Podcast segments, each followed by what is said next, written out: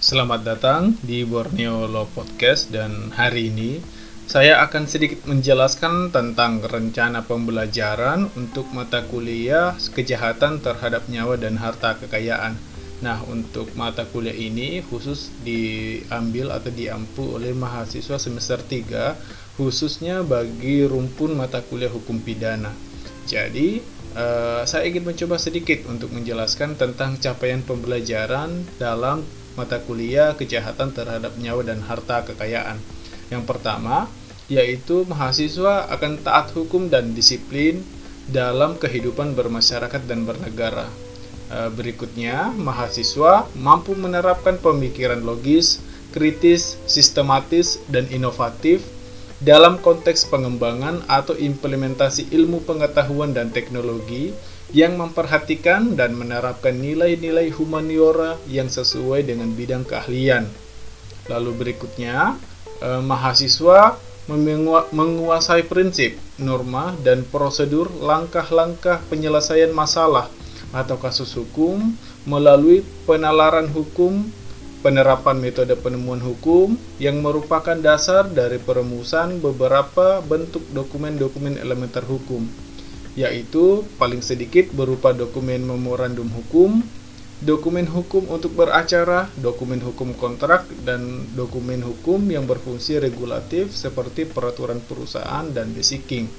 Berikutnya, eh, mahasiswa mampu menyusun konsep penyelesaian masalah atau konsep hukum melalui penerapan metode berpikir yuridis yang berdasarkan pengetahuan teoritis dan hukum positif yang berisikan tentang sumber, asas, prinsip, dan norma hukum dari berbagai bidang hukum positif di Indonesia yang merupakan keahlian dasar untuk menjalankan profesi hukum.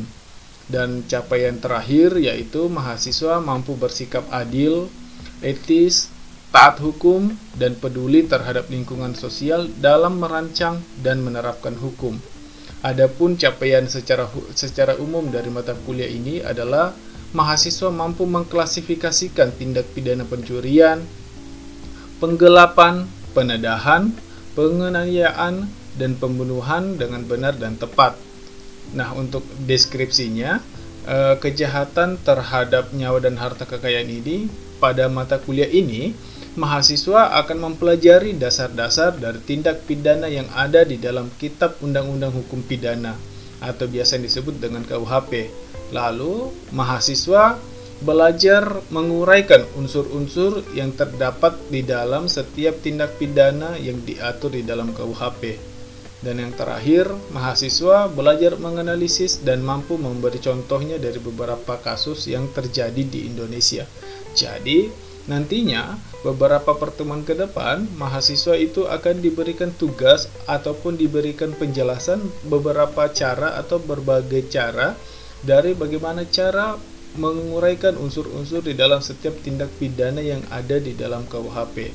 Adapun pokok bahasannya secara garis besar di dari mata kuliah ini adalah yang pertama bagaimana mahasiswa untuk mengetahui pengertian tindak pidana pencurian beserta unsur-unsurnya, macam-macam pencurian yang dilihat dari segi berat ringannya dan yang ter dan lalu e, sanksi di dalam KUHP-nya yang berupa pencurian pokok, pencurian biasa, pencurian dengan pemberat, dan pencurian dalam rumah tangga.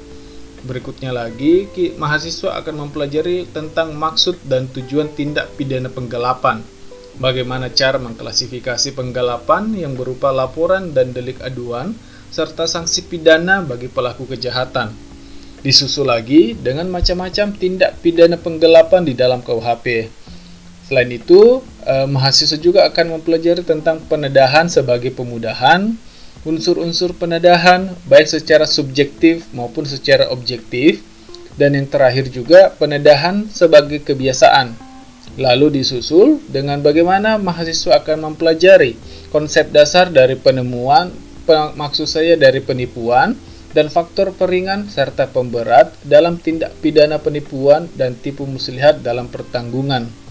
Berikutnya, mahasiswa juga akan mempelajari unsur dari penipuan dalam medis dan makanan, tindak pidana penipu, pembeli, dan penipuan dalam keluarga. Lalu mahasiswa juga akan memberikan pelajaran atau akan memberikan penjelasan tentang pengertian tindak pidana penganiayaan dan macam-macam penganiayaan. Lalu setelah ini tuh setelah mengetahui bagaimana pengertian dari unsur-unsur tindak pidana penganiayaan, mahasiswa juga akan menjelaskan faktor-faktor dalam penganiayaan faktor peringan dan pemberatnya. Lalu, mahasiswa juga akan menjelaskan tentang pengertian tindak pidana pembunuhan dan jenis-jenis pembunuhan yang ada di dalam KUHP. Berikutnya lagi, di dalam pertemuan-pertemuan terakhir dari satu semester itu, ya mahasiswa akan mempelajari konsep dasar tindak pidana pembunuhan, klasifikasi dan sanksi terhadap tindak pidana pembunuhan, tindak pidana pembunuhan terhadap anak, pembunuhan anak yang direncanakan, dan turut serta dalam pembunuhan anak. Nah, untuk pertemuan terakhir, mahasiswa kurang lebih akan mempelajari tentang abortus provocatus criminalis, macam-macam aborsi, dan faktor-faktor penentu kriminal tindak pidana aborsi. Termasuk juga bagaimana penerapan eutanasia di Indonesia dan faktor pelaku eutanasia dan klasifikasi sanksi pidana terhadap pelaku eutanasia. Dan untuk mata kuliah ini, tentunya akan bersumber pada Kitab Undang-Undang Hukum Pidana. Selain itu juga mahasiswa e, diberikan atau diperkenankan untuk membaca seluruh seluruh buku yang berkaitan dengan tindak pidana atau yang berkaitan dengan kejahatan terhadap nyawa dan harta kekayaan. Jadi, sebelum untuk memulai perkuliahan, alangkah baiknya kita mencoba untuk mendengarkan atau menjelaskan atau mengingat Eh, materi-materi yang telah saya jelaskan sebelumnya di dalam rencana pembelajaran khusus untuk mata kuliah kejahatan terhadap nyawa dan harta kekayaan. Jadi cukup sekian dari saya.